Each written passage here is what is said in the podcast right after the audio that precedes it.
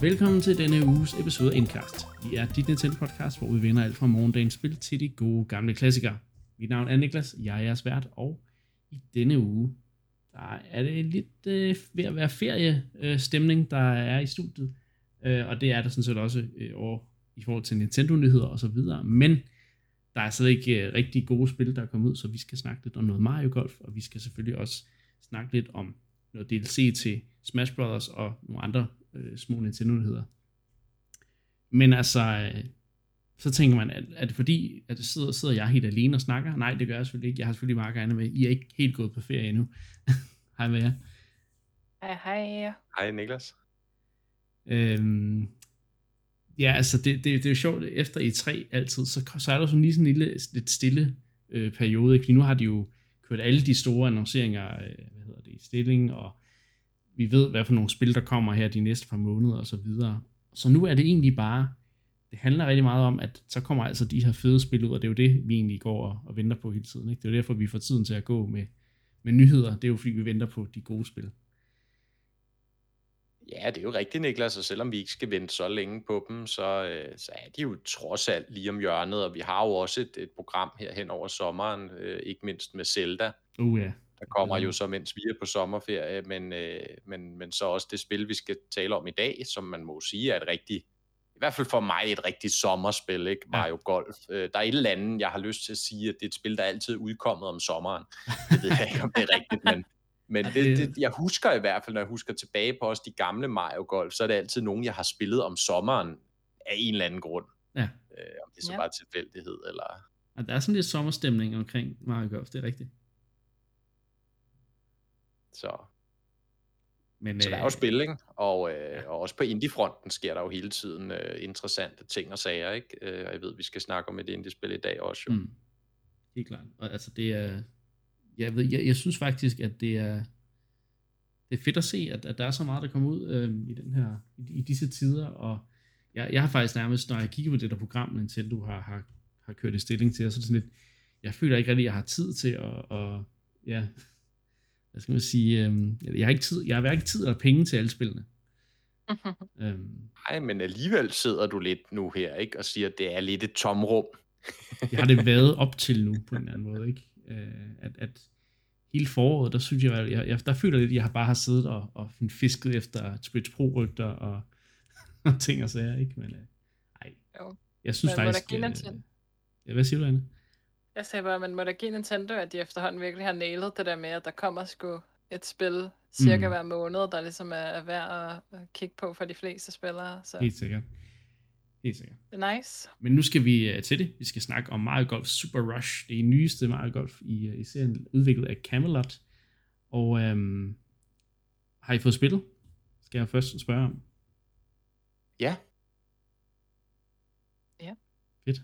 Jeg har, øh, jeg har faktisk både spillet Adventure Mode og så en lille bit smule multiplayer. Så jeg, jeg føler faktisk, at jeg, jeg er ret klar til at snakke om spillet. Ja, øhm, same. Ja, det er det samme her faktisk. Hvad, hvad kan man fortælle til at starte? Man kan fortælle, at det er jo delt op i, i der både er noget, altså man kan spille alene i alle de modes, der er. Der er jo almindelig golf, der er speed golf, der er noget battle golf. Det har jeg så dog ikke prøvet endnu. Øhm, der er en adventure mode, øh, som, som sådan klassisk Mario Golf øh, RPG øh, mode er det vist tiltænkt som. Øh, og så er der også jo selvfølgelig masser af multiplayer. Øh, hvad hedder det? Nej, det har jeg nævnt. Ja, whatever. Men der er, der er de her mode, du både kan spille alene og, og multiplayer, og så har du adventure mode komponentet. Øh, og det er så det, jeg har brugt mest tid på, faktisk. Det er vel også det, man typisk vil gøre, hvis man ja. spiller det alene, ikke? Altså, så vil man jo hoppe ned i den adventure mode.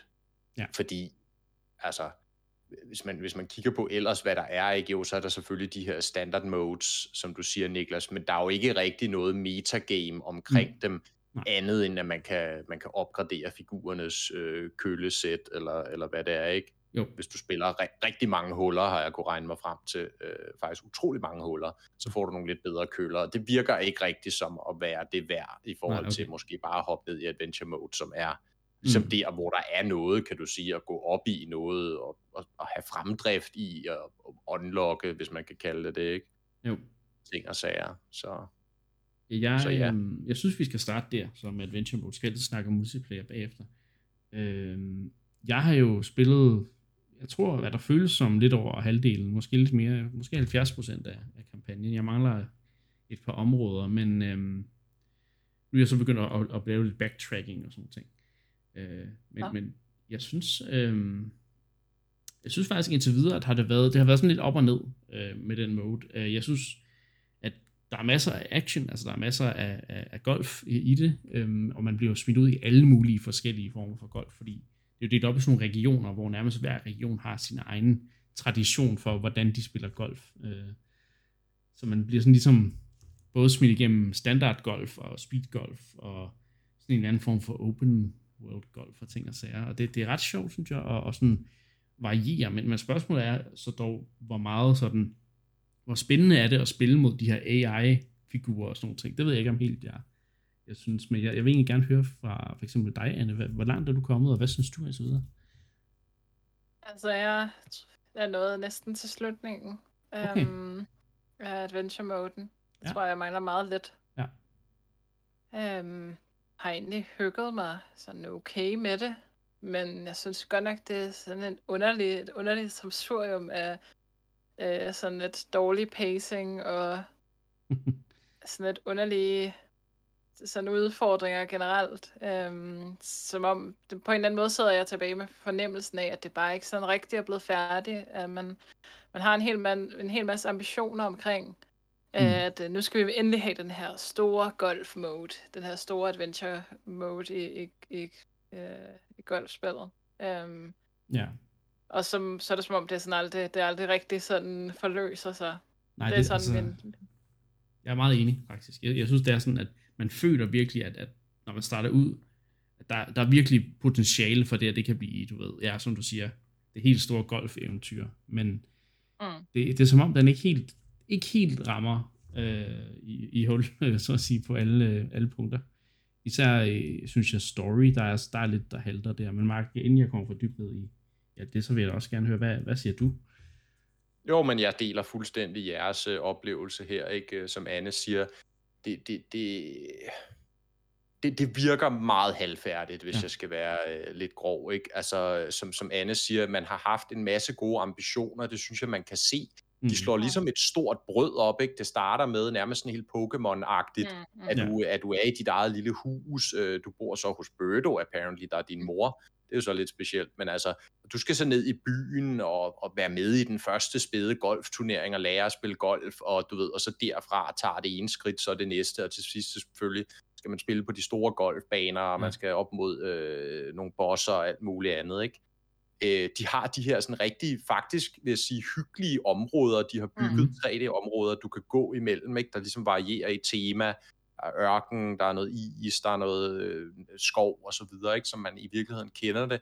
Men altså, hvor de jo har bygget nogle relativt store områder, man ligesom ja. kan gå på opdagelse i. Problemet er bare, at der er ikke noget at finde. Nej, altså, det er det. De er Ja. fuldstændig Ja. tomme. Det er sådan nogle rene kulisser, der står tilbage, Ja. ikke? fordi Ja. der er en masse figurer, de så har copy-pastet ned, ikke? Kubas og Goombas og Shy Guys, og det er så det, ikke? som de har copy-pastet ned i de her områder.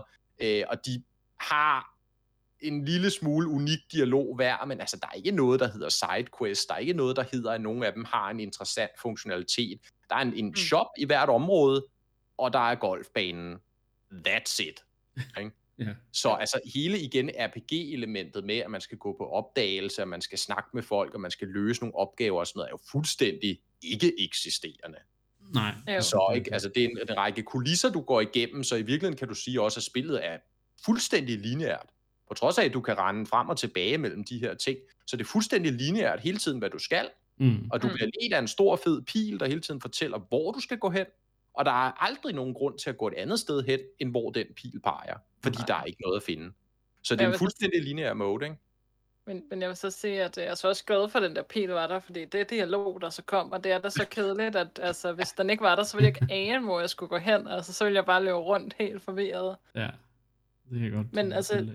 Igen, det, det, det, der med, at man føler, der har været en større ambition. Ikke? Nu siger du det der med, at der ikke er så mange karakterer, men jeg synes alligevel, der er nogle meget sjove. Sådan, så lige pludselig er der sådan Cooper i sådan et munke-outfit, sådan helt sådan robes og sådan noget, øh, hvor man tænker sådan, det, det der er alligevel sådan lidt anderledes, ikke? Det der er mere variation, end der er i det nye Paper Mario, for eksempel, hvis man siger på den måde.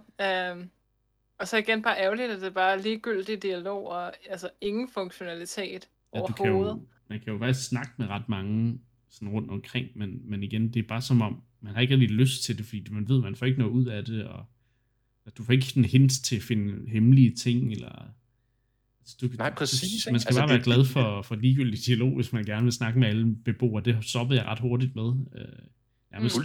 efter 10 5 minutter. Ikke? Fordi det er jo sådan en ting, man jo. plejer at gøre meget i, i den slags rollespil. Øh, det er, at du mm. ligesom går rundt i en by og, og, og finder ud af, hvad, hvordan er det, folk lever her, og hvad, hvad for nogle sjove små hemmeligheder er der, og, og ting og sager, men, mm. men som siger, det er meget lineært, og, og igen, jo, der er et sted, hvor man så skal man begynde at gå tilbage til nogle af de gamle områder på noget tidspunkt, men igen, jeg ved ikke, jeg synes ikke rigtig helt, det, det når op Nej, overhovedet ikke. Højde, altså, der, der er så mange tegn på, at det her det er et mode, hvor igen, de har haft så mange gode intentioner. Ja. Øh, game design-dokumentet, hvis man læser beskrivelsen af det, kan man sikkert se mange af de her ting, vi også taler om, der mangler.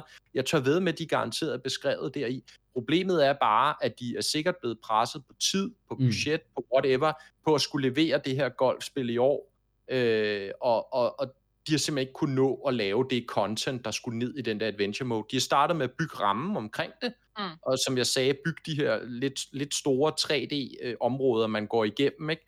Og så øh, har de på, er det på et tidspunkt gået op for dem, eller deres øh, tidsplan er blevet ændret, hvad ved vi? Mm.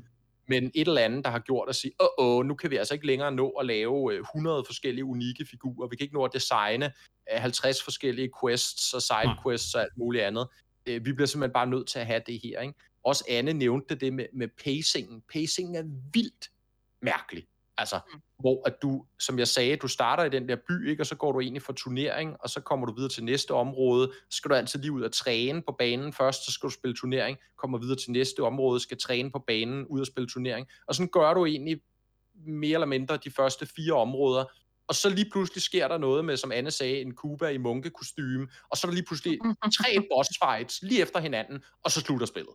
Altså, det er sådan øh, fuldstændig mystisk pacet, ikke? hvor ja. man tænker, mm. normalt måske havde det været noget med, så spiller man et område, øh, så øh, vinder man turneringen, måske mm. der er en boss fight, øh, så kommer man op til det næste område. Ikke? Så har der været sådan en mere naturlig progression. Ja. Men sådan de aktiviteter og den rækkefølge, de falder i, er sådan fuldstændig besønderlig, ikke? Altså som jeg siger, jo, hvor det sådan er meget koncentreret en ting ad gangen, og så lige mm. pludselig går det bare mok med boss fights til sidst, ikke? Og det bliver sådan nærmest et helt andet spil i en time, og så slutter spillet også bare ekstremt pludseligt. Altså, hvor det mm. bare sådan, var det det?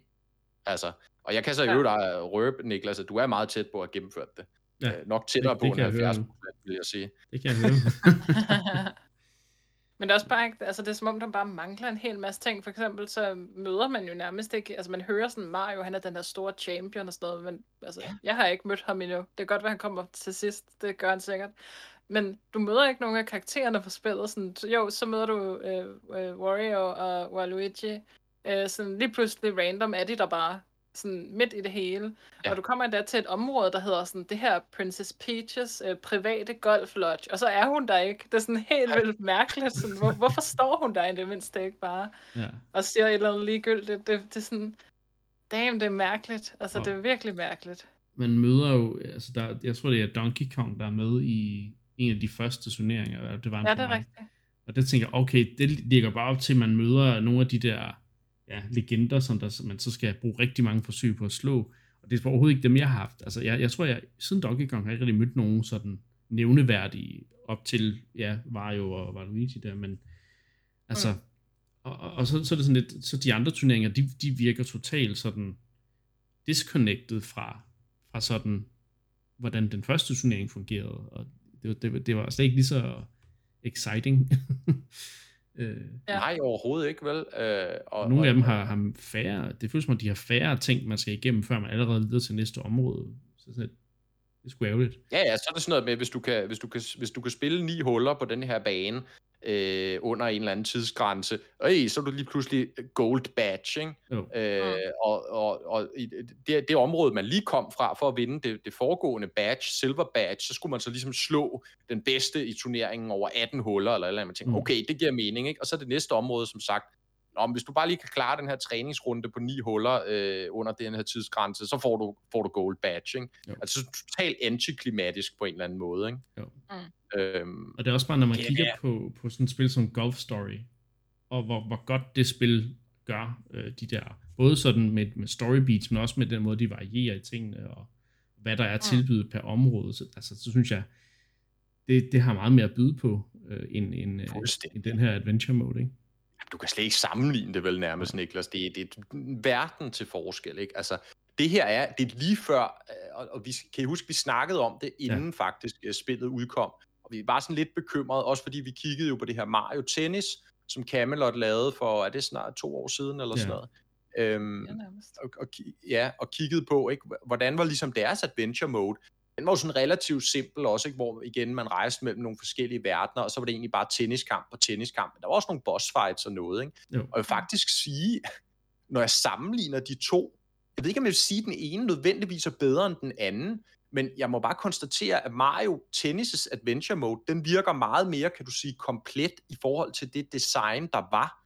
Mm. Det var nok bare et mere simpelt design til den. Det var mere bare, at man gik fra punkt til punkt kortet, Ja. og så skulle man spille tenniskampe, og hver verden havde ligesom en boss, og så kom man videre.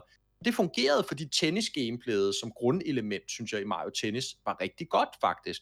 Mm. Øh, og her bliver det bare igen det der underlige miskmatch. Ikke fordi at golf-gameplayet, det skal vi vel snakke om om lidt, Ja. ikke øh, egentlig fungerer ret fint i, i det nye Mario Golf her, men, men, men det er bare igen det der underlige mix, du sagde det, Niklas, med sådan forskellige game modes, der bliver givet sådan hel eller halv opmærksomhed Ja. ja. i forskellige længder af gangen, og altså den her mærkelige pacing og mangel på content i øvrigt i områderne, ikke, der gør, at det virker bare som noget, der simpelthen ikke er færdigt. Altså, det Mm. synes jeg er den, er den Mm. overordnede måde at beskrive det her på. En adventure mode, der simpelthen ikke er færdig. Altså, Mm. Det, det er strukturen er der, men, men der er også meget af strukturen, der er fuldstændig, ja, det, det, det er overhovedet ikke, er der ikke er gået tanke i, i nogle af tingene, eller også er det, som du siger, fordi de, der mangler dele, der simpelthen ikke er færdige, og som skulle have været der, og derfor er der nogle ting, der føles, altså nogle steder i den adventure mode, der føles mere tomt og mere ufærdigt end andre steder, hvor du igen, så man lige pludselig, når man kommer hen over slutningen, så er der lige pludselig rigtig mange ting, der sker, ikke? Altså, hvor kom det lige fra?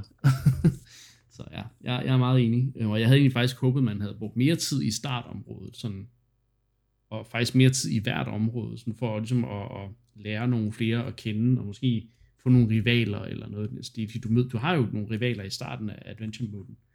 Øh, og dem Ja, ja, møder du også sådan bare. lidt hen ad vejen, men det, for det meste så møder du dem slet ikke. Og du har allerede ligesom etableret dig som værende bedre end dem øh, ret hurtigt i spillet også, ikke? Så det er sådan lidt ærgerligt, fordi hele den ting, det føles som om, det netop, der, der var lagt op til den her lidt mere spændende, sådan lidt uh, JRPG-agtige historie, ikke? Øh, måske noget af Paper Mario eller sådan noget, ikke? Men altså, Ja, og der er jo i bund og grund, altså det er jo nærmest en skændsel at bruge RPG-begrebet Ja. om den her mode, ikke? Fordi nu, altså nu kalder de den også godt nok selv adventure, ikke? Men så har de jo nogle af de her traditionelle RPG-elementer med level-up-systemet, som jo altså i bund og grund virkede det ret ligegyldigt. Jeg ved ikke med jer, men altså man fik nok XP, fordi spillet er fuldstændig lineært, så får du ligesom bare den XP, du får af at vinde Ja. de der kampe, og, og du har hele tiden altså spillet den balancerer nærmest automatisk for dig, hvad for nogle skills du skal tage, fordi hvis du begynder, for Ja, eksempel, jeg begyndte bare at gå op i strength, ikke? jeg begyndte bare at gå op i, sådan, så jeg kan skyde længere, det synes jeg altid er det bedste, lad mig kunne skyde så langt som muligt, så kan jeg komme i mål på kort færre slag, ikke?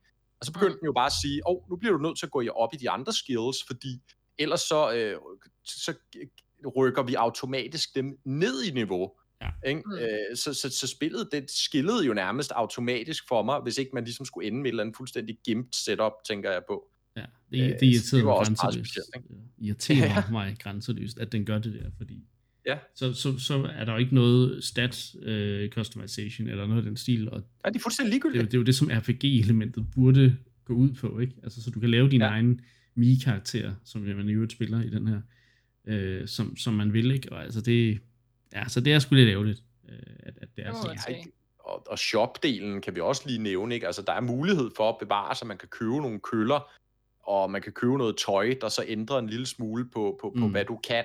Men altså, jeg gennemførte faktisk fordi, at jeg glemte, at den der shop overhovedet var der, så jeg fulgte bare den, den, den sådan øh, givende vej, ikke? Jo. Øh, jeg, jeg gennemførte hele spillet uden at købe en eneste af de der ting, ikke? Og så da jeg havde gennemført det, så tænkte jeg, åh, oh, vent lige lidt, der var sgu da noget med de der shops, det fik jeg aldrig besøgt. Så gik jeg tilbage og kunne købe hele lortet, ikke? For de penge, jeg havde vundet i den der kampagne. Ja. Og altså kunne se, at det havde jo ikke gjort den store forskel. Nej. Altså, Det gjorde det ikke. Så. Altså, du får de ting i løbet af kampagnen, som du skal bruge for at ja, overvinde øh, bestemte ud, øh, udfordringer, ikke? Og så videre.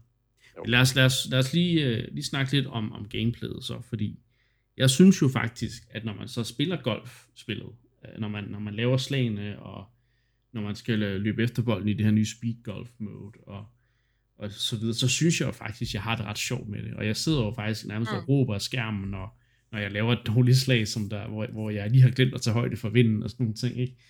Øh, hvor sådan, nej, nej, nej, hvad laver jeg, ikke?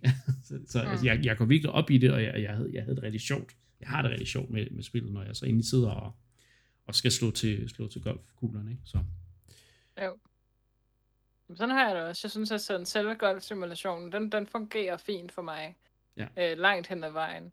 Og jeg kan rigtig godt lide det der nye speed golf element, de har addet. Mm. Øh, det, det synes jeg virkelig giver øh, meget. Øh, og det passer jo super godt ind i adventure-moden. Hvis den så ellers var god, så vil det virkelig have... Altså, det, det, det forøger på en eller anden måde sådan simulationen for mig. ja. og gør det mere sådan... Altså samtidig med, at det sådan er, er lidt arkadeagtigt, så er det jo også sådan, altså så har man den der fornemmelse af, at man ikke bare sådan teleporterer rundt mellem altså hvert slag og sådan noget. Ikke? Man, man er der ligesom rigtigt, Mm. og man skal selv finde rundt mellem alle de her huller og sådan noget. Det, det, det synes jeg er virkelig Ja. Og det, det, havde også, det er også den sådan generelle følelse, jeg har med det. Jeg synes dog, når man spiller mod de der AI's i Adventure Mode, så begynder man efterhånden at, sådan at lære, okay, den her rute er den hurtigste, her kan de få nogle mønter på vejen, og jeg skal bruge mit, mit ekstra speed boost her og her, og så bliver det faktisk sådan lidt, lidt for metodisk og lidt for, lidt for nemt for mig. Øh, men jeg tænker, at når jeg skal spille speedgolf i multiplayer, så tænker jeg, at det bliver lidt sjovere. Så spiller jeg mod nogen, der måske har nogle andre taktikker. Ja, men, Ja. ja, men Ja. det, tænker jeg, det tænker jeg nærmest ikke er, er sådan speedgolf-modens skyld, men mere, at, Ja, ja. Altså, at der Ja, kun det er- er så få baner, og variationen er Ja. meget lav i det. Ikke? Altså, Det er Helt klart. Det er, det er, det er mere det, der egentlig er min pointe her. Det, det er ret. i. Altså jeg vil sige både og. Jeg synes, I har begge to ret her, øh, ud fra min optik, fordi jeg, er meget på, på Niklas' hold i forhold til, at det der speedgolf bliver i hvert fald, øh, når man spiller mod computeren, men Mm. jeg vil næsten også sige multiplayer, det bliver meget metodisk, og, og der er en ret simpel forklaring på det, og det er jo, at banerne, de er jo ligesom altid de samme, men som Niklas siger, der hvor den lægger power-upsene på banen, altså der hvor mønterne er, der hvor de der hjerter er, der gør, at man kan få ny stamina og løbe endnu hurtigere igen, de ligger Mm. altid det samme sted, Mm. og det vil sige, at der bliver lynhurtigt, finder man ud af, jamen, der er en optimal rute igennem banen. Det er ret simpelt. Der er en optimal rute, der handler om at maksimere øh, din, din, øh, hvad hedder det, dit løb fra, fra hjerte til hjerte hen til mm. golfhullet, mm. eller hvor du nu engang har slået din egen bold hen. Ikke? Men typisk kan du bare løbe ned ad banen, og så lige veje, øh, hvad hedder det, løbe ud til sidst til der, hvor din bold nu engang er havnet. Ikke? Så det bliver ret hurtigt meget metodisk, og, og egentlig ender du ud med en game mode, hvor det eneste, der for mig at se, den tilføjer, det er ekstra ventetid, faktisk. Fordi det, der er det spændende igen, det er at slå slaget, det er at slå slaget godt, det er at se, om du kan komme i hul på, på færre slag. Det der fyld ind imellem, hvor jeg så bare skal løbe fra, fra A til B flere gange i løbet af en bane, fordi det skal jeg bare, øh, det, bliver, det bliver metodisk og kedeligt og fyld øh, for mig ret hurtigt. I speedgolf kunne det nok godt, eller sorry, i multiplayer, kunne speedgolf nok godt fungere, hvis de havde tilføjet et element af randomisering. Så de her power-ups spawnede forskelligt. Og selvfølgelig også nogle af banerne, vil jeg sige, er mere velegnede til det end andre. Der er Mm. de der baner, nogle af de senere faktisk, hvor der kommer flere af de her hazards. Altså, Ja. så der er de her ildkugler, og der er piranaplanter, der ligger på banen og, og blokerer, mm. og der er faktisk der er åkander, hvor du kan hoppe over og smutte genvej over vandet og sådan noget, Mm. ikke? og nogle broer, du kan løbe over og sådan noget. Hvor at der kan man sige, der er noget taktik i, hvilken vej vælger jeg. Og der er også lidt platforming i det jo faktisk, om man kan ligesom hoppe på de rigtige tidspunkter over forhindringerne Mm. og så videre. Ikke? Jo. Så, så hvis der havde været det element af randomisering, så ikke altid der bare var en optimal rute, så havde det fungeret langt bedre, det mode. Det føler jeg mig overbevist om. Øh, som det er lige nu for mig, er det bare et ret kedeligt sådan filler mode i virkeligheden. Jeg vil bare hellere spille standard golf, hvor jeg kan få lov at tage mine slag og ligesom nyde og lave et godt slag. Selvfølgelig mm. nyde at komme i, i hul på færrest slag. Ikke? Altså, altså, jeg, jeg har det sådan lidt, at jeg, jeg tror også bare, at jeg, jeg rigtig gerne vil kunne lide det, fordi at jeg, jeg synes netop, som Manne også nævner, den der lidt mere free roaming ting med, du også, at du er på banen som karakter, du kan styre rundt, og finde mm. rundt alle de her ting.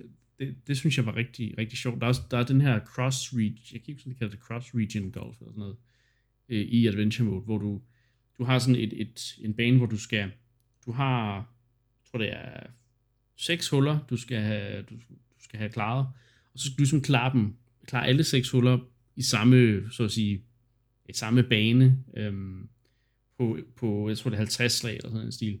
Så du, ligesom, du, du, du skal gøre det så optimalt som muligt, men hvor du ligesom skal, skal vælge, hvad for et hul skal du tage først, og øh, altså, hvad giver bedst mening sådan rent optimalt, og hvor er du, fordi der er sådan det, det, det forskellige lag, sådan noget med, at der er bjerge, hvor der, hvor der er noget, der er højere oppe, som du ligesom skal planlægge dit skud, mm. så du kan komme derop og sådan nogle ting.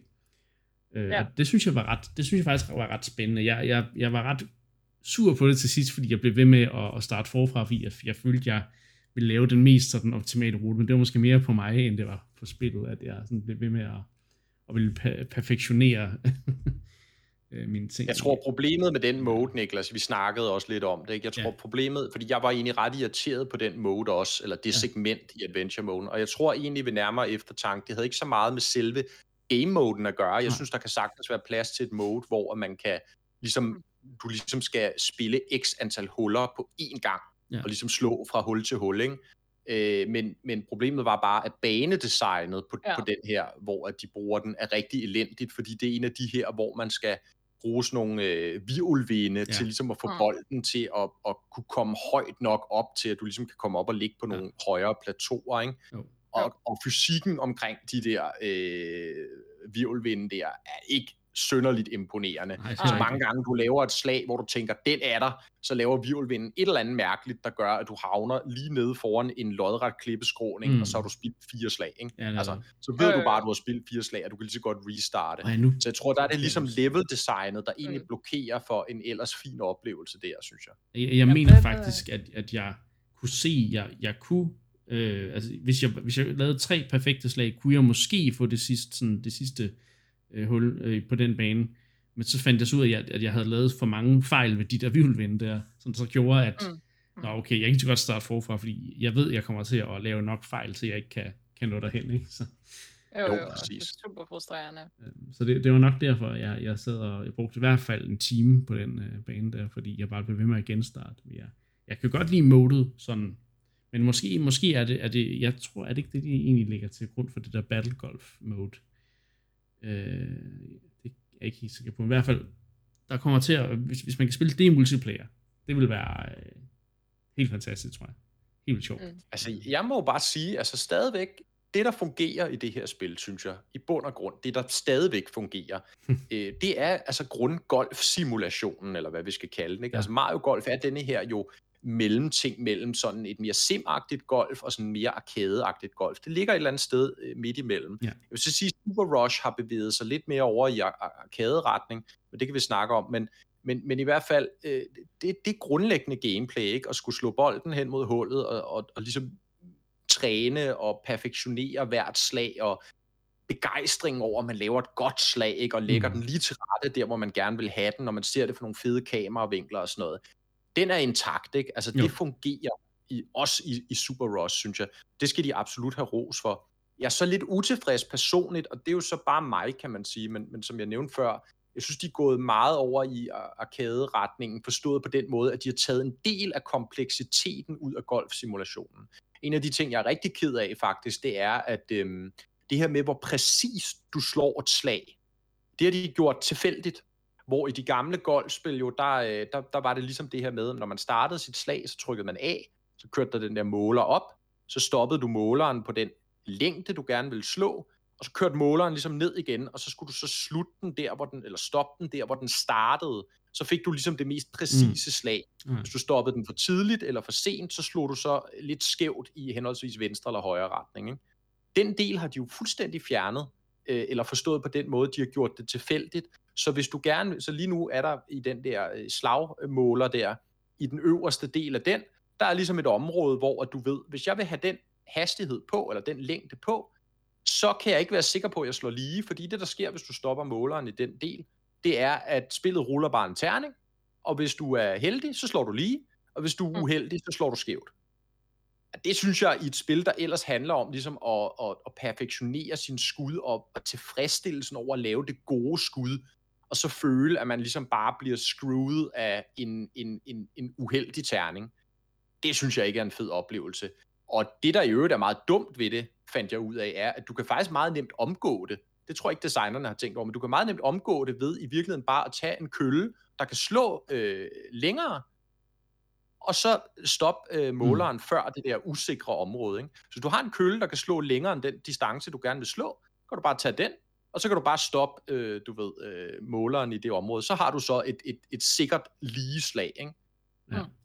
Det ved jeg ikke, hvad I siger til, men det, det synes jeg virkelig altså, tager, tager meget af det. Altså, der er også nogle andre ting, sådan noget med, at nu viser de på slagmåleren, viser de også nu visuelt, hvor, hvor du skal stoppe den for at lande lige oven i fladet, eller lige oven i, i hullet, mm. ikke? Hvor i det gamle spil var det jo hele tiden sådan noget med, at du skulle lige bruge noget hovedregning der, ikke? For hvis du havde en kølle, der kunne slå 80 yards, og der var 60 yards hen til hullet, så vidste du ligesom, okay, så skal jeg stoppe den så 3 4 del op på slagmåleren. Ikke? Det skulle du ligesom selv lige lave den hovedregning, eller sådan cirka.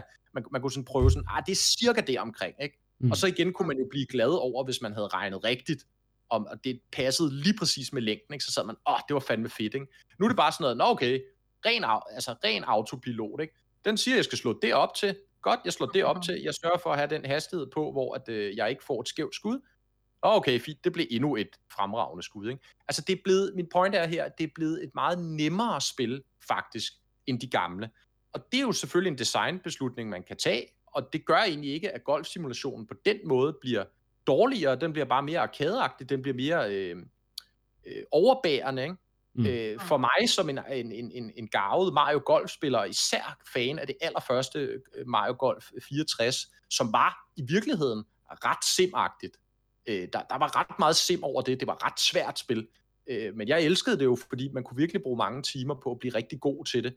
Altså her i Super Rush, altså det er jo sjældent, jeg laver øh, højere end en birdie, vil jeg sige. Fordi det er så igen overbærende mm. at lave de her gode slag. Jeg ved ikke, hvad I siger til det. Altså, jo, det tror jeg helt sikkert, du har ret i.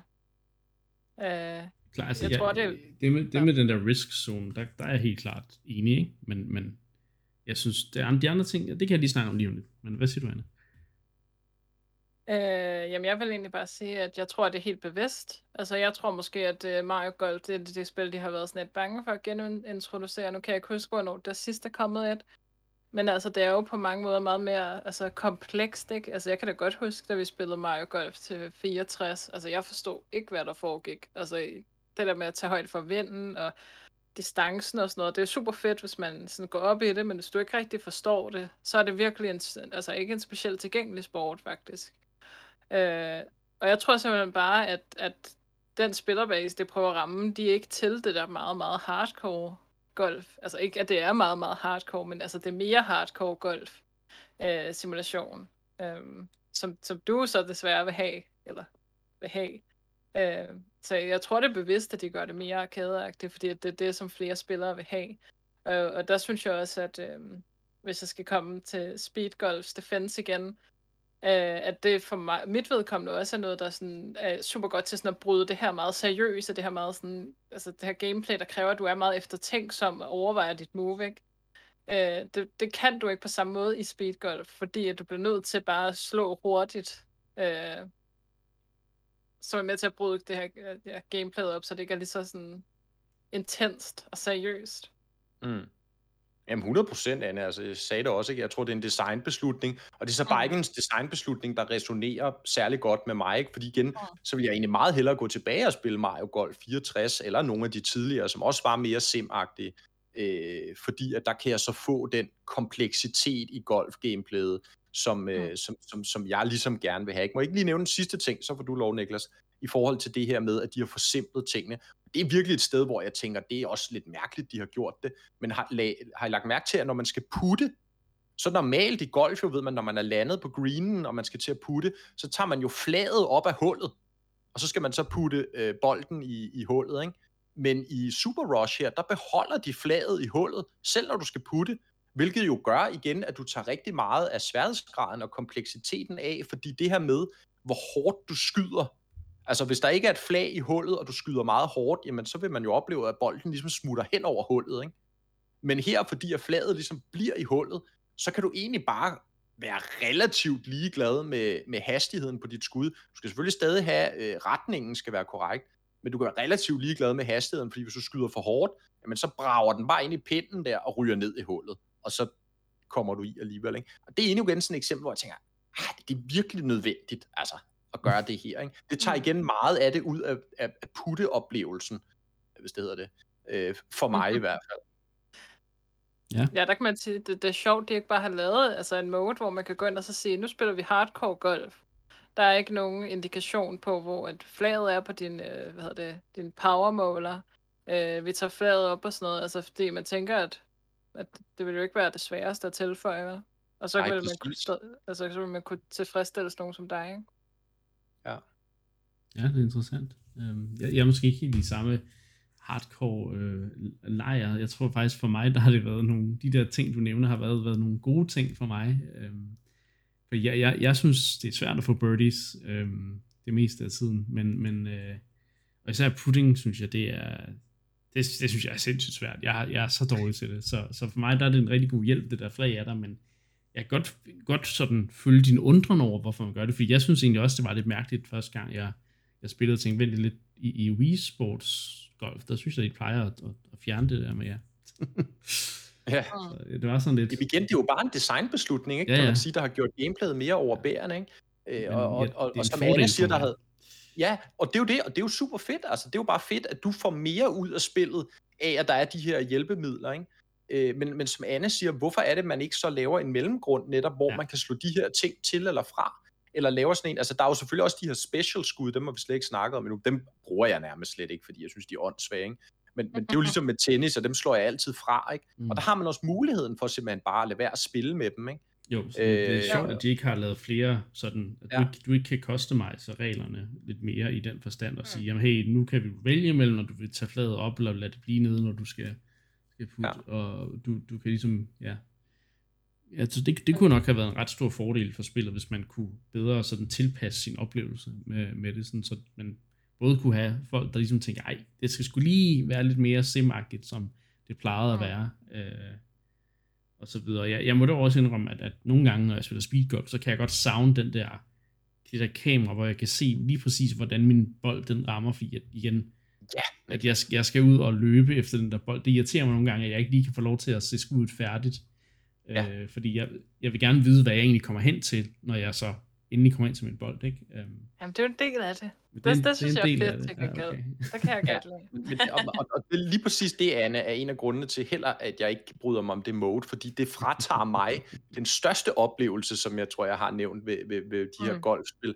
Netop at, at, at, at forberede slaget, slå det perfekte slag, og så se ligesom resultatet af min forberedelse, ikke? resultatet, udfaldet af mit slag. Se det fra de forskellige kameravinkler. Se det dumpe lige derned i kanten af roughen og rulle ind på greenen mm. og ligge 5 meter fra hullet. Ikke? Og få en nice on. Ikke? Altså, det er bare, uh, det er det fede. Ikke?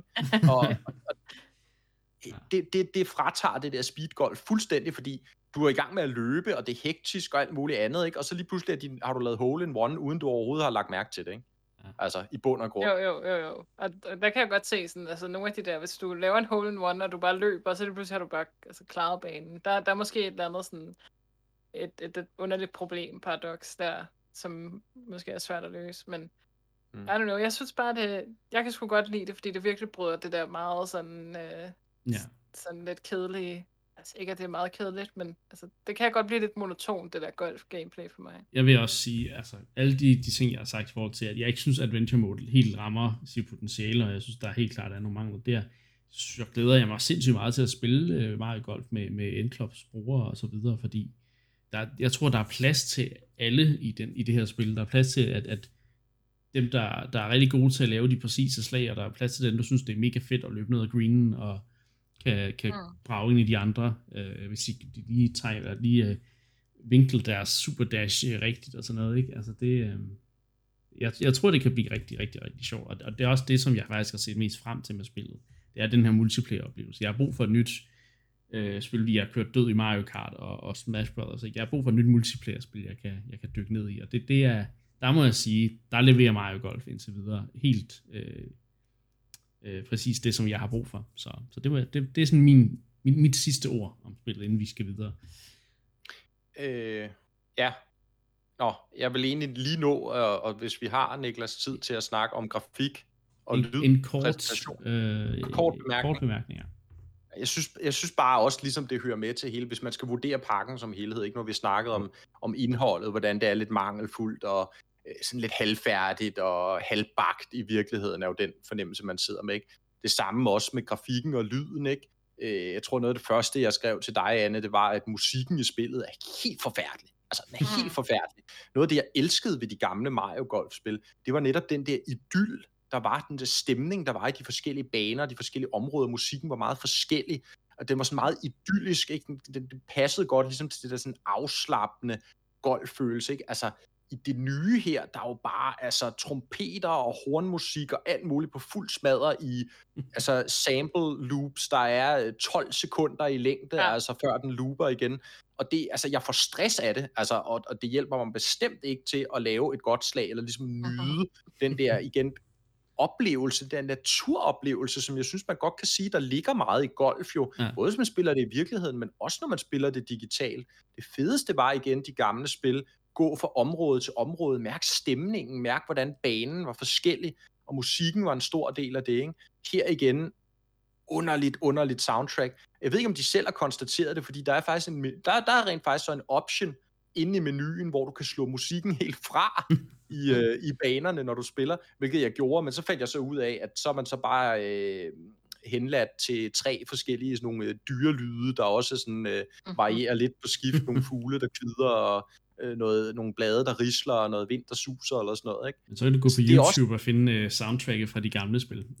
Lige præcis, Niklas. Det passer meget bedre. Ikke? Men også igen, grafikken, altså den er sådan lidt, den, den, den glimter sådan lidt meget. Det er jo selvfølgelig resultat af lidt lav opløsning, ingen anti-aliasing. Det er jo ikke noget nyt som sådan i Nintendo-spil men også bare igen, når man kigger på, hvor meget copy-paste der er i banerne, jeg ved ikke, om I har lagt mærke til det, de publikum, de sætter ude i kanterne, og de forskellige træer og de forskellige ting, der er på banen. Der er så få modeller, der er så få objekter. Altså, det er mm. virkelig meget genbrug, ja. copy-paste over det hele, som gør igen, at de her baner mister rigtig meget sjæl og mister rigtig meget identitet. Og det synes jeg virkelig også trækker ned i oplevelsen for mig, ikke mindst, der netop går efter denne her sådan, øh, det er sådan, sen, altså sensationen af at spille golf og ligesom være til stede i de her baner, lave de gode slag. Nu tror jeg, jeg har sagt det. Men, men det er en vigtig detalje for mig i hvert fald at få med, i forhold til, at jeg må sige overordnet igen, det her spil Super Rush, super halvfærdigt, halvbagt spil, der egentlig har skuffet mig ret meget. Det grundlæggende ja. gameplay er der stadig, det er stadig godt, det er stadig Mario Golf. Jeg kan bare ikke, altså, jeg kan bare ikke se, hvad det har i forhold til de tidligere spil, øh, som det gør bedre, øh, eller som de gamle spil ikke gjorde bedre. Ikke? Altså, jeg vil til enhver tid hellere starte dem op og spille, end jeg vil spille Super Rush. Desværre. Så, så man, man ja. kan sige, at, at for dig, der, der føler du lidt, at, at titlen Super Rushed, den uh, passer meget godt. ja, den var spot on, Niklas. Ja, super rushed. Ja. Det synes jeg, jeg tror, der er en, en, en, en corona-forklaring på det her, eller budget-tidsplan-forklaring. Mm. Ja. Det må der simpelthen være, fordi det, jeg synes, det er meget atypisk, selv for et Nintendo-produceret produkt, ja. øh, at, at det her, det sker. Øh, ja. Jeg, jeg vil igen sige, jeg, jeg er helt enig i, at det føles meget, øh, meget altså, de har skyndt sig lidt for meget, og ikke, de ikke er blevet færdige. Det er, det er jeg meget enig i. Og, og, men at, alligevel, så igen, så synes jeg faktisk, at, at det virker som et, et solidt multiplayer-spil. Så, ja. Men øh, skal, vi, skal vi lukke den der, eller har du en lille sidste bemærkning, Anne? Nej, jeg synes, Mark sagde det meget godt. Okay. Jamen, så, øh, så synes jeg, vi skal se, hvor meget vi har tid til ellers øh, at snakke om. Øhm, Mark, du har spillet øh, det her Lego Builders Journey. Ja, det har jeg. Sådan helt kort, øh, hvad kan du fortælle om det? Ja, Lego Builders Journey. Jeg tror, vi nævnte det her i programmet, ja, ikke? For, øh, for, for en måneds tid siden eller noget. Det blev annonceret, det kom til, øh, til Switch. Ja. Det her meget unikke Lego-spil, altså Lego, der har jo været mange Lego-spil gennem årene, jo især de her for Travelers Tales, det britiske firma, der har lavet de her platforming, adventure, collectathon-spil, jo ikke, dem elsker jeg virkelig faktisk, okay. men, men øh, i forskellige serieuniverser. Ikke? Men det her er ligesom, der er ligesom sket noget, synes jeg, sådan med Lego-porteføljen inden for de seneste par år, også på spilfronten, hvor de begynder nu at lave, levere nogle andre typer oplevelser. Og det her Builders Journey er virkelig et af dem, sådan nærmest et helt sådan kunstspil i sin udformning. I et dansk produceret spil, mm. hvor at, øh, at, at ja, hvordan skal man egentlig forklare det? Altså, det er sådan nogle små dioramaer, tænk lidt øh, Captain Toad i virkeligheden. Øh, nogle små baner, man ser sådan isometrisk skråt oppefra. Og så spiller man denne her, øh, det her øh, par, eller hvad hedder det, en, en dreng og, øh, og drengens far, vil jeg antage det er, der ligesom skal ud og campe i naturen, og de skal ligesom på sådan en rejse. Mm. Og, øh, og hver scene, eller hver bane er ligesom en scene for deres eventyr i skoven, for eksempel, de skal krydse en flod, eller de skal lave et bål, eller sådan noget.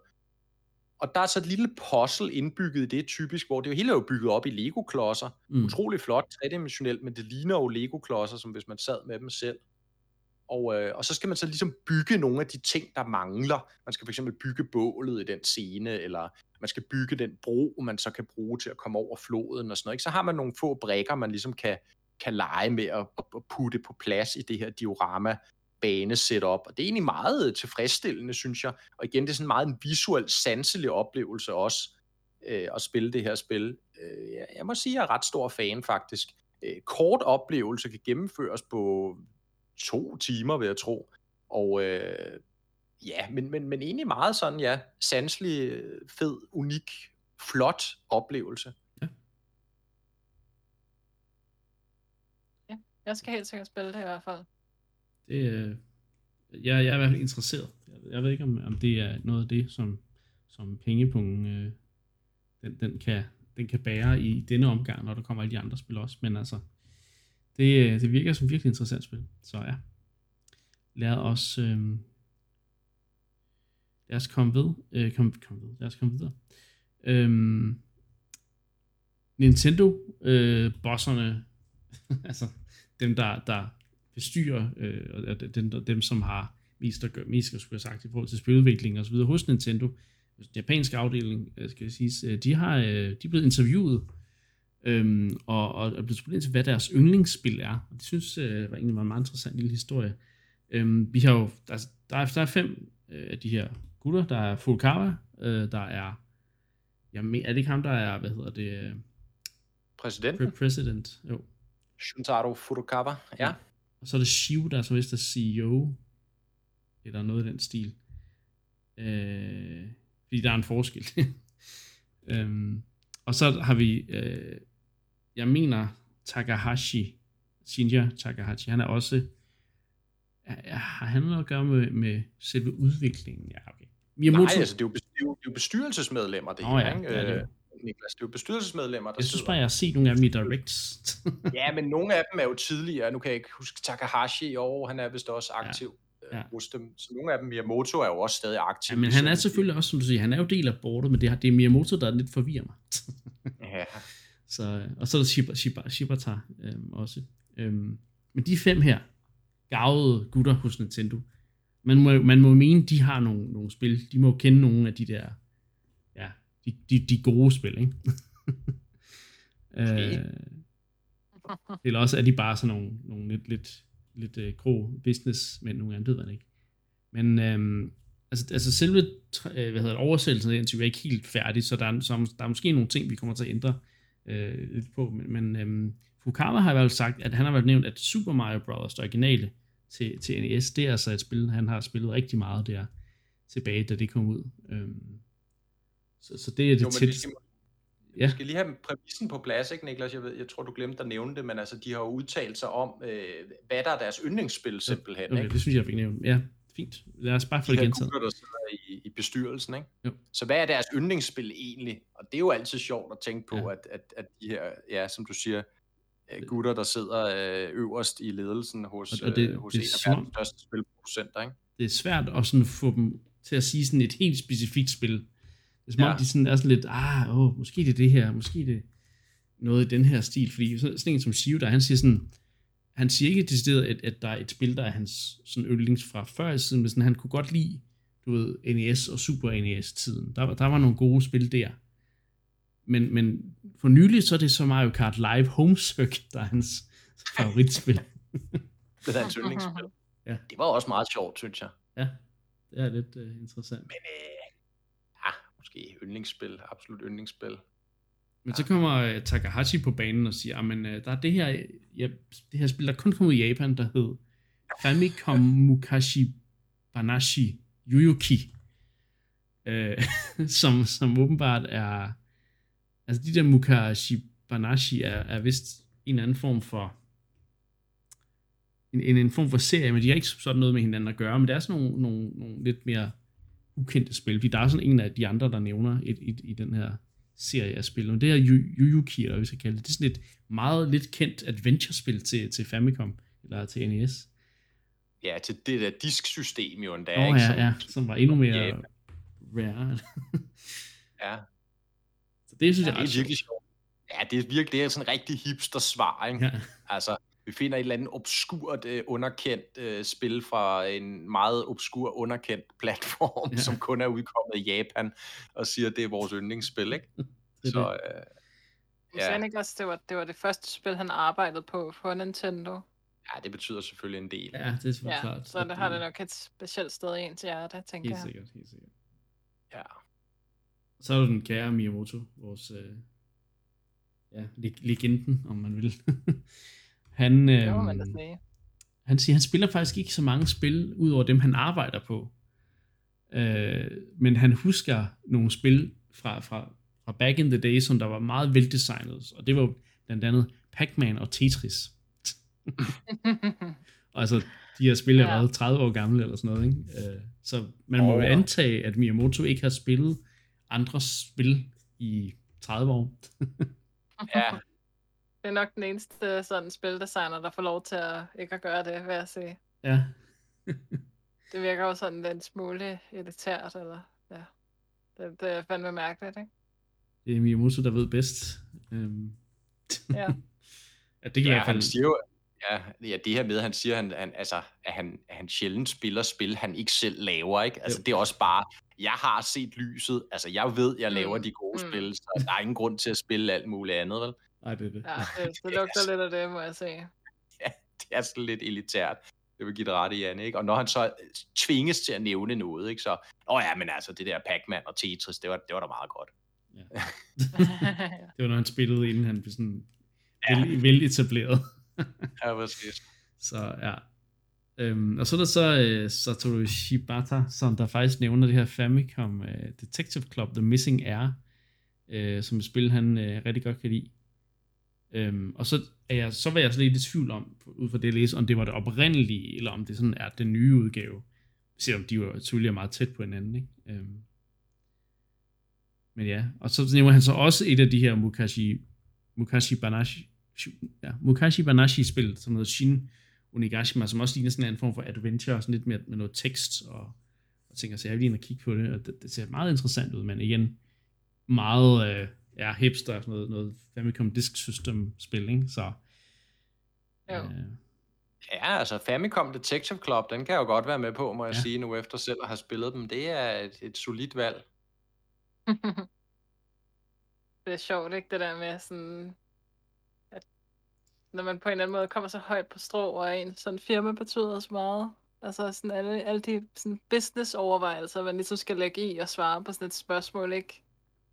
Det, det bliver sådan på en eller anden måde lidt mærkeligt, ikke? At de ikke bare kan sige, at jeg kan sgu virkelig godt lide uh, Skyrim, eller et eller andet. Altså, det mm. kan så Mm. godt være, at de ikke kan det, men ja, det, det, man føler jo ikke rigtigt, at man får sådan så meget ud af, at de siger nogle af de der ting, føler jeg. nu har jeg så lige hurtigt undersøgt, hvad de der øh, Mu- Mukashi Bana- Banashi øh, spil de er. Det, de, det står for, for Famicom Fairy Tales. Og øh, hvad hedder det? Øh, det første, han nævnte, det, den, den, den, det som sådan, det nævnte først, det er Yuyuki. Det er, det er så det andet spil i den der Famicom Fairy Tale serie. Så det er sådan set den samme serie. Og så hedder det der Shin øh, Onigashima det, det betyder så The Island of Ogres, eller sådan noget stil. Øhm, og, og så, altså, det, det, så det er sådan en del af den samme øh, ja, serie virker som sådan en adventure-spil-serie. Det er meget interessant. Ja, de må ja. være kandidater til at blive oversat næst efter Famicom. Ja, det, det må man næsten tro. Så altså, det er meget fedt. Øh, og sådan... I øvrigt kort, kort bemærkning angående det, øh, nu, nu havde vi ikke nyheden med i denne her episode, men at nævne, synes jeg, er, er hvad hedder det, direktøren for det her øh, firma Mages, som, øh, som Nintendo havde ligesom udliciteret produktionen af Famicom Detective Club remakesene til, har jo været ude at sige, at, øh, at han meget gerne vil producere et nyt i serien, mm. øh, hvis de her spil finder succes. Øhm, og det, altså, det synes jeg jo er, er helt overordnet er spændende at teoretisere omkring, at hvis de her spil, og vi har ikke set salgstal på dem endnu, men hvis de bliver ligesom erklæret en succes hos Nintendo, ikke kunne de finde på at gen, genoptage produktionen af de her spil, ja. ikke? Fordi som jeg tror, jeg nævnte i episoderne, det er jo nogle markant anderledes typer spil og typer historier, ikke mindst, end hvad vi ser Nintendo fortælle normalt. Jeg synes jo, det klæder helt vildt at have dem i repertoireet, ikke? fordi netop igen Nintendo vil gerne fagne bredt, ikke? så der skal ligesom være for en bred smag. Ja. De her giver dem virkelig noget, som de ellers ikke har nu om dage, synes jeg. Det vil jo være spændende, om de vendte tilbage på en eller anden måde. Ja. Så, ja. Ja, det er, det er sgu ret uh, interessant at se det her ophav af, af titler, der begynder at fremture det. det. Det kan jeg godt lide. Uh, men ja, så, så men det er interessant uh, lille, lille ting her igen. Jeg, jeg, jeg føler ikke helt, jeg, jeg med sikkerhed kan sige, hvilket spil, der er deres favoritspil. Øh, men Nej. man kan sige, det, det er jo selvfølgelig spil, som der er, er lavet i, øh, hvad hedder det, øh, det, det, ja, det er jo Nintendo-spil selvfølgelig, og så er det jo måske også spil, som de selv også har, har haft en eller anden form for, øh, en eller anden form for forhold til, ikke? Så, så ja, men øh, meget, meget interessant at høre. Og jeg glæder mig til, at sådan, når det, det hele det færdige interview er blevet sådan helt oversat og så videre, så se om der måske kommer nogle andre sjove detaljer ud af det. Øhm, så ja. Vi, øh, vi går videre. Øhm, fordi øh, det er måske... Øh, jeg tror, de, de fleste er også sådan hardcore Nintendo-fans. Vi husker jo nok, at der var en, en, en, en interviewserie, der hedder, øh, hvad hedder det, Iwata Asks, øh, eller Ask Iwata, jeg kan ikke helt huske, hvad den hed. Øhm, Ej, du sagde det rigtigt jo, Iwata først. Asks, ja. ja. Jo. Som, som, hvad hedder det, øh, hvor, hvor, hvor Iwata satte sig ned med nogle udviklere og, og sådan spurgte ind til, hvordan udviklingen havde været. Det havde nogle virkelig interessante samtaler. Øhm, og det kan man sige, det er jo, da Iwata er så gået bort, at, at den øh, at jeg har ikke rigtig fortsat den, hvad hedder det, øh, interviewserie efter, eller sidenhen. Øhm, men de har så genoptaget øh, den her, de, de kalder sådan Ask the Developer, øh, sådan format, de kalder det, ikke? Øh, hvor, hvor øh, de sætter sig ned og, og, og snakker med, med Nintendos udviklere og, og de spil, der ligesom bliver lavet. Der, der er blevet lavet en, øh, sådan en interview med, med dem, øh, nogle af dem, der har lavet Game Builder Garage, øh, som allerede er udgivet, og den skal jeg der ind og, at læse i hvert fald. Men jeg synes, det er, det er ret fedt, at de genoptager den her ting, fordi jeg synes, altså det, det er noget af det, der gør Nintendo unik, at de også ligesom sætter fokus på, hvordan er det at lave spillene, og, og ja, og sådan nogle ting, ikke? Så, så ja, jeg synes faktisk, jo, altså. at øh, det, det er ret fedt, at de genoptager det. Ja, de er super fede, de interviews, ikke? Øh, holder meget af de der øh, Iwata Asks, og øh, og som du siger, Niklas, ikke, de er jo et ellers sjældent indblik ja. bag facaden på, hvad der foregår hos Nintendo, ikke, som mm. ellers typisk er meget emnedsfuld omkring de ting. Ja, det og, det. Øh, og, og man kan læse rigtig mange interessante ting i det. Altså for eksempel, apropos Game Builders Garage, nu skimmede jeg det lige tidligere, ikke? der snakkede de om det her med, som jeg tror, vi også teoretiserede om i sidste uge, da vi snakkede om spillet, at, at det var faktisk en idé, der udsprang af øh, Nintendo Labo, mm. hvor man også havde mulighed for ligesom at, at programmere nogle ting på, på simpelt niveau. Ikke? Jo. Og, og den idé tog de så ligesom til et, et nyt niveau med, ja. med Game Builders Garage, ikke? Og, og det blev til sådan et selvstændigt produkt.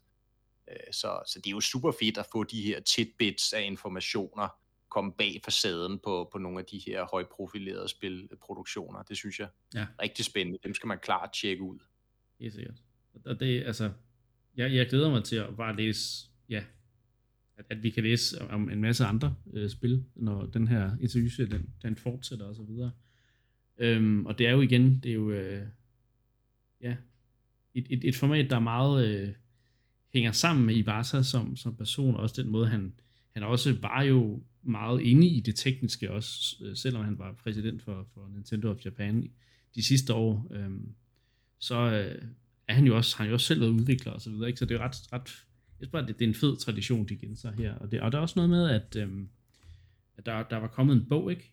Øh, omkring de her Iwata Asks, jo, altså der er skrevet en bog, øh, der hedder, øh, ja, jeg tror både der er lavet en opsamling med alle interviewsene, øh, men, men der er også kommet en bog, der hedder Ask Iwata, ah, hvor de, ja. øh, de har interviewet øh, nogle af hans pårørende efter hans død, det om hvordan han var, og sådan også gået i gemmerne i forhold til ting, han har sagt, og mm. interviews, han har givet og så videre, ikke, for ligesom at give en karakteristik af, hvordan han er som person, og hvordan han var som chef, øh, ja. og ikke mindst chef for Nintendo øh, faktisk i gang med at læse den bog. Den er rigtig spændende, så den skal vi måske snakke om på et, på et senere tidspunkt. Det synes jeg helt at vi skal. Helt sikkert.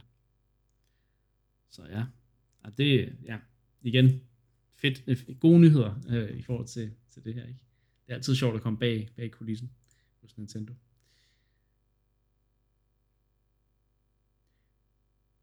Og det, øh, så, så, så tænker vi klar til at gå videre til, til den næste lille, øh, lille, hvad hedder det, næste lille punkt.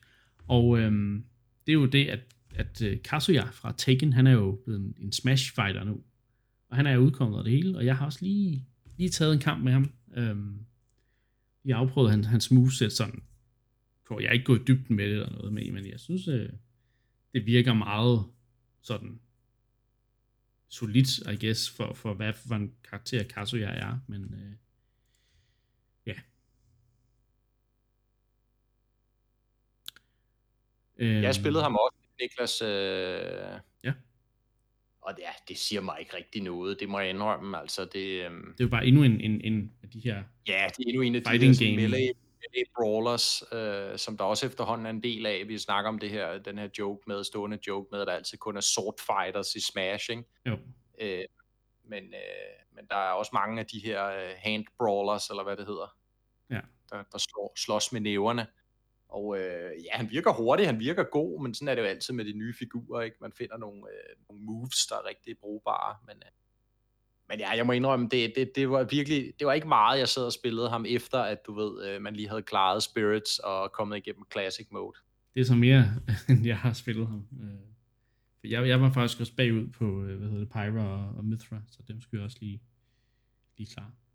Men øh, ja, så det er sådan lidt. Og det eneste, vi ellers skal sige, det er jo så også, at Sakurai holder fast i, at den næste karakter, der kommer, det er altså den sidste øh, DLC-fighter. Så, så vi er ved at være ved slutningen. Ja. Hvad siger du, Anna? Ja. Nå, jeg vil bare spørge, om, om, om føles det som mere ligesom Tekken og spille ham på en eller anden måde, eller går det måske lidt tabt i oversættelsen fra det ene til det andet spil? Det ved jeg ikke. Jeg, jeg, jeg synes, øh, jeg synes, det er svært at sige. Øhm, fordi at jeg har ikke spillet så meget Tekken, det, og det er længe siden i hvert fald. Så, og ja, okay. det, er jo, det er jo sådan set en, en, en, en fighter, der foregår med i 3D, som, hvor du kan gå rundt om din, øh, hvad hedder det, um, ja, dit, modstander. dit, dit modstander. Jeg, jeg, jeg synes måske ikke helt, jeg, jeg helt mærker den der Taken. Ej, jeg tror, han standard, han har ligesom sådan en standard kombination, ikke? Hvis du bare spammer af, tror jeg, ja. så har han sådan en standard kombination, der sikkert svarer til et eller andet velkendt uh, chain, ja. move chain, han har i Tekken, ikke? Igen, uden at jeg ved det, det virker bare sådan, ikke?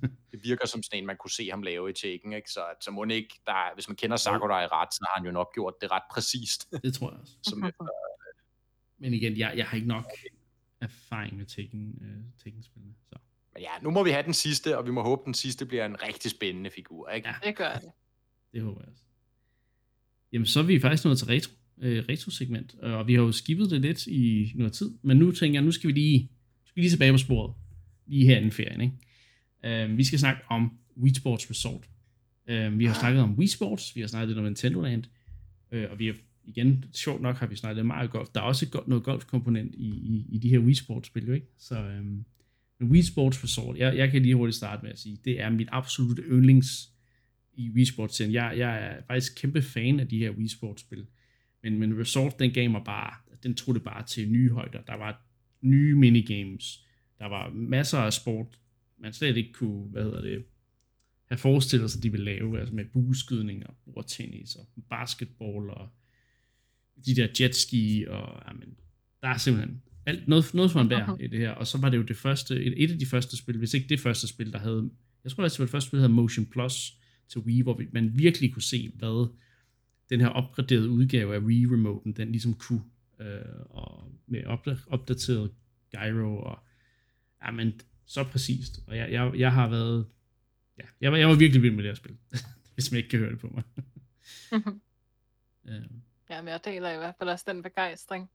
Jeg tror, at øh, jeg kan ikke så godt huske de mange forskellige sportsgrene, der var. Øh, jeg har nok spillet sådan en del af dem lidt, men jeg husker, at jeg, mig og Mark især, øh, gik fuldstændig amok i bordtennis øh, modet, som på en eller anden måde føltes bare som en opgradering på det standard tennis gameplayet fra, fra Wii Sports. Og det, er, det er sindssygt underholdende at spille det bordtennis. Altså det må jeg bare sige. Ja, virkelig.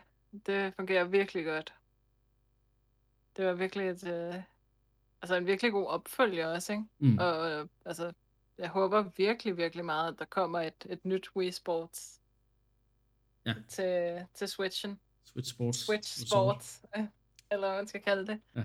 Og så ikke bare, altså, udover det, så altså hele lydbilledet i de spil, det er jo også bare så, altså, amazing godt, ikke? Mm. Altså, virkelig bare øh, nogle ørehænger og noget virkelig sådan god stemningsfuld musik. Ikke? Altså hele Wii-æraen i sig selv har jo bare altså, ja. fantastisk musik. Helt enig. Øh, og, og, så det her med, at de havde den her ø, hvor der var ligesom en sammenhæng i det hele. Mm. Øh, du, ligesom, du vidste ligesom, hvor tingene foregik, og så var der også nogle af de her, for eksempel cykling, hvor du faktisk kunne cykle rundt på hele øen, og så kunne du ligesom se, at oh, der er basketbanen, der, det er der, hvor de spiller diskgolf, og alle de her ting. Ja. Og, ja, det synes jeg bare var sådan en ekstra dimension til det her spil, der bare gjorde, at det blev mm. sådan det blev taget til endnu, endnu sådan højere højder, eller man skal sige. Fordi du også fik... Ja, det er en super, en super god pointe, det der, Niklas, ikke? Altså, de der, de, de der, altså på engelsk igen, man siger det her sense of place, ikke? Altså fornemmelsen af at være et sted, der ligesom giver mening. Der er sammenhæng i tingene, man kan se, hvor ting er, man kan sådan ligesom relatere til det, når man, når man rejser rundt de forskellige steder. Det er bare en utrolig stærk følelse, og også en, jeg virkelig elsker at spille, og jeg deler til fulde jeres begejstring her for, for Wii Sports. Ikke? Altså, hvor jeg tror, vi snakkede om det, dengang vi havde Wii Sports i retrosegmentet, at på en eller anden måde var det jo ligesom mest en tech-demo, og det var mm. de her sådan disconnected minigames, som fungerede utrolig godt hver for sig, men der var ligesom ikke rigtig nogen ramme omkring dem, vel? Her er der den der ramme i Wii Sports Resort, som jeg siger, der er den der ø, ikke? Øh, der, der ligesom danner ramme omkring de forskellige discipliner, man kan, man kan udføre, ikke? der så oven i købet også er på utrolig højt niveau. Ikke? Igen, bordtennis er jo nok stjernen i showet, som I siger. Er der sindssygt en dybde, der var i det, ikke? Altså alle, der kommer og siger, at man ikke kan få kompleksitet og dybde og finesse og evne i, i, i motion-baserede controls. Mm. De har ikke spillet Wii Sports Resort bordtennis. Nej, det har det sgu ikke. Der var en ekstrem dybde i det gameplay, ikke? Som du siger, Anne, vi kunne stå i mange, mange timer og forfine vores baghånd med skru, så den lige præcis øh, du ved, snittede kanten af nettet, ikke? så den var helt øh, umulig at nå for modspilleren. Altså, sådan nogle ting var der jo, ikke? og der er det jo klart, og det hører jo med til historien, det har vi slet ikke snakket om endnu, det der ekstra tilbehør jo, der fulgte med, den her Wii Remote Plus, ikke? Jo, øhm, det, var, det, var det første spil, der havde Motion Plus øh, komponenter. Ja, ja, Motion Plus, ikke? Øh, som jo på mange måder, kan man sige, realiserede det, der i virkeligheden lå i Wii-drømmen mm. originalt. Ikke? Ja. Den her mere avancerede form for gyroskopisk kontrol, hvor den ligesom bedre kunne fornemme, hvordan du tiltede controlleren. Det var jo noget af det, originalcontrolleren ikke rigtig kunne. Mange troede, den kunne, men det kunne den egentlig ikke rigtigt. De snød det, de fakede det. Ja. Øh, men den her Wii Mode øh, Plus, ikke, den kunne det så, fordi der sad et mere avanceret gyroskop nede i den der add-on, man, man klikkede på. Og, øh, og det gav jo nogle helt vildt fede oplevelser. Jeg kan ikke huske så mange af de andre dog, ud over øh, bordtennis. Cykling husker jeg som om, den var også meget sjov. Der var også noget med, at man kunne ro i kajak, ikke? Og jo. Øh, der var noget... Buskydningen der. Den... Buskydningen var, det var nok min favorit. Øh, man kunne lave fægt, ja. det, det der sådan noget kendo-fægtning, og der var basketball, hvor man ligesom, hvis man sådan skød helt, altså hvis man, hvis man nærmest lavede det, det helt rigtige basketball-skud med, med, hvor du ligesom skal have det rigtige rigtig vinkel i håndledet. Det var også som om, det var ret detaljeret, som jeg husker det. Så, så ja, altså, jeg ved ikke, jeg synes bare, også, altså, alle de nye, de tilføjede, var super fede, men så også bare det, at golf og bowling og så videre, det ligesom blev, øh, det, det blev lidt mere præcist jo, ikke, på grund af den her Motion Plus. Så jeg synes egentlig bare, at alt var bedre. Altså, jeg, jeg kan ikke rigtig forestille mig at gå tilbage og spille det op i Wii Sports mere, fordi jeg, jeg spiller bare Resort-udgaven, ikke? Øh, så det måtte de gerne ja. genudgive til, til Switch. Det måtte de altså. ja, og Eller lave spil jo ikke. Ja, og, og vi kan jo bare se på også på, altså, hvordan det performede. Altså, det er det tredje bedst sælgende spil til Wii overhovedet, ikke? Ja. Altså kun overgået af Wii Sports og Mario Kart Wii, ikke? Så det var en kæmpe succes, også salgsmæssigt, må man sige, det her spil. Og, det vidste jeg faktisk slet ikke. Hold op. Og, og, og, og der, det er jo, altså, det er jo, det er jo interessant, ikke? Altså, man kan sige, problemet er måske i virkeligheden, at øh, altså, der er jo noget tilsvarende gyroskop halløj i, i Switch remotes, ikke? Øh, i den ene i hvert fald, men mm. usikker på, om den har helt samme grad af finesse, som, som den der lidt mere chunky add-on til, til Wii remoten, eller hvorfor, altså, ja, som vi siger, det er lidt oplagt, hvorfor, hvorfor er den her serie ikke ligesom kommet tilbage? Ja. Det, det er mærkeligt, ikke? Fordi den både var så stor en succes salgsmæssigt, men, men også ligesom, ja, har altså, plads. Hvis de kan oversætte Skyward Sword øh, til, til de Joy-Con, som jo er jo, det, det var faktisk også et spil, der havde brug for, for mm. den der Wii Motion Plus. Ja. Altså, så så man burde kunne oversætte Wii Sports Resort til Joy-Cons også, hvis man kan med det spil, tænker jeg. Så ja, Nintendo, ja. det kan I godt lide. Get on it. Vi, vi har brug for noget Wii Sports Resort til, til Switch. Gerne et nyt. ja, altså folk elsker Ring of Fit, ikke? Så kom med noget ja. mere af det her gimmicky. Så det var 2006 igen. Ja, præcis.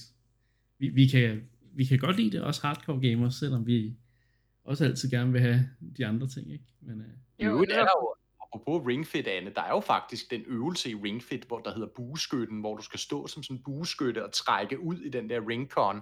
Utrolig hård øvelse øvrigt, øh, hvis man har sådan nogle svage arme som mig, men altså, øh, det, det vil jo være fedt ikke at få det på, ikke samtidig med præcisionen.